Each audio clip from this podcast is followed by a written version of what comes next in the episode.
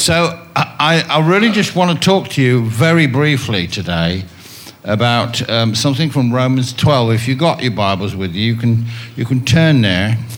It says um, here in Romans 12, therefore, I urge you, brothers and sisters, in view of God's mercy, to offer yourselves, to offer your bodies as living sacrifices, holy and pleasing to God.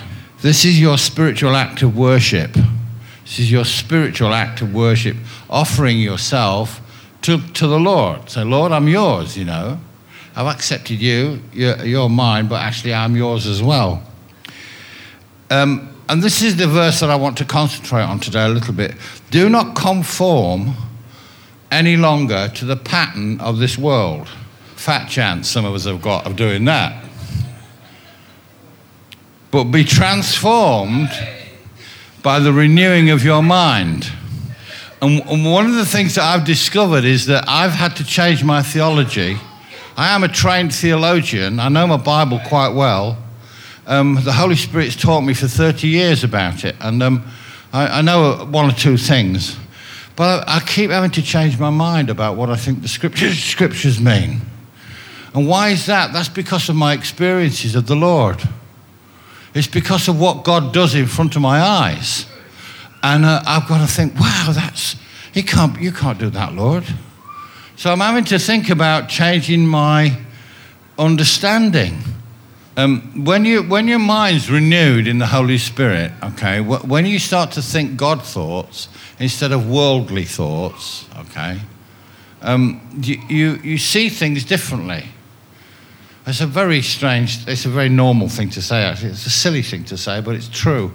You just see things in a different way. You seem to, you could see God at work in many more places than you would normally. We, we evangelical Christians, we, we've got such a, a, a very small, little tiny box that we put God in. But when you're transformed, when your whole personality is transformed by the renewing of your mind, um, it says here you'll be able to test and approve what God's will is. We all want to know God's will. I, w- I want to know what God's will for my life is. And so do you, don't you? Or are you just interested in doing your own thing? Well, it's, it's not going to work anyway, is it? So, I, you know, one of the things I want to know is God, what do you want me to do? What do you want me to be?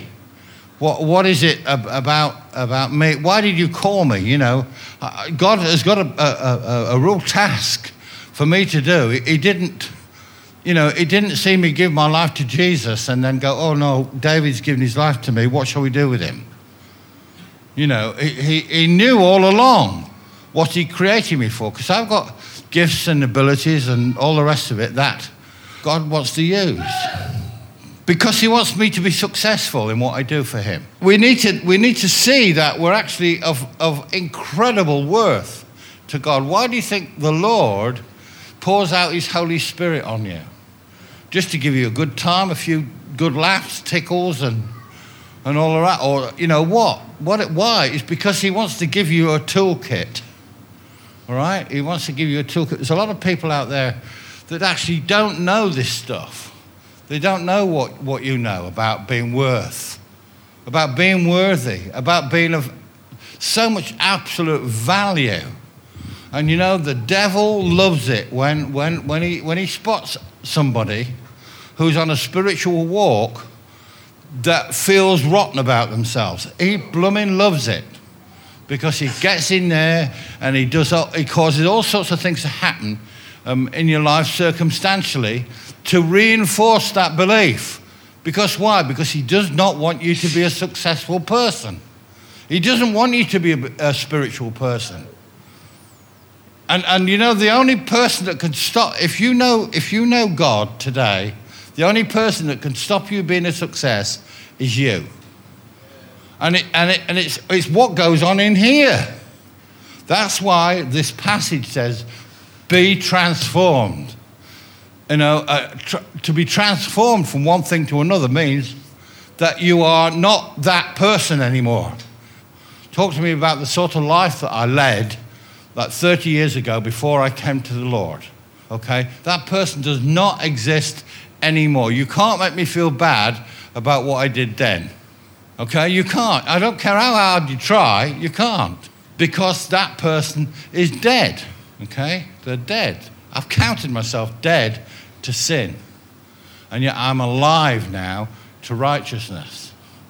That's, that's what I'm counting on. I'm counting on the fact that Jesus has set me free from that punishment that I, des- I so rightly deserve. That was, that's a huge change in somebody's life. That's an awesome transformation. From one thing, thinking of yourself like a worm, knowing that you're a rotten, stinking sinner, and then suddenly you go, hang on a minute. But I've been totally and absolutely forgiven. Why have I? Because of one reason and one reason only God loves me and wants a relationship with me. God comes to me. You know, I thought I'd found Jesus. Well, guess what? He wasn't lost. It was me. I was the one that was lost. All right? That's what the old, old hymns mean. I was lost and now I'm found. Jesus found me. He came after me. He, before I knew the Father, before I knew anything about anything, God setting me up. This is the truth, people. It's a setup. It's a blooming setup. All, everything you've gone through, everything you've, it's a setup. Why? Because God is drawing you to Himself. Why? Because He loves you. You might not be okay, but it's okay. So long as you're, so long as you're seeking and walking that spiritual, you're looking for God somewhere. Where are you, Lord? Where are you this morning? Where, where, where are you in our meeting this morning? Are you, are you in the worship? Are you, what do you want to say to the people this morning? What is it, Lord? What, you know, I'm seeking for you. What, what is it, Lord, that you want to say? Moment by moment. What, what is it, Lord, when I wake up on a Monday morning? What is it you want to say to me today? what, what, what is it? Uh, what, what, what do you want to show me? What do you want to teach me? Because I want to be transformed by the renewing of my mind so that I can know what your acceptable will for my life is. What's the good? I want good. I'm fed up with bad. Don't want bad anymore. You can, you can take bad and sling it. I want some good.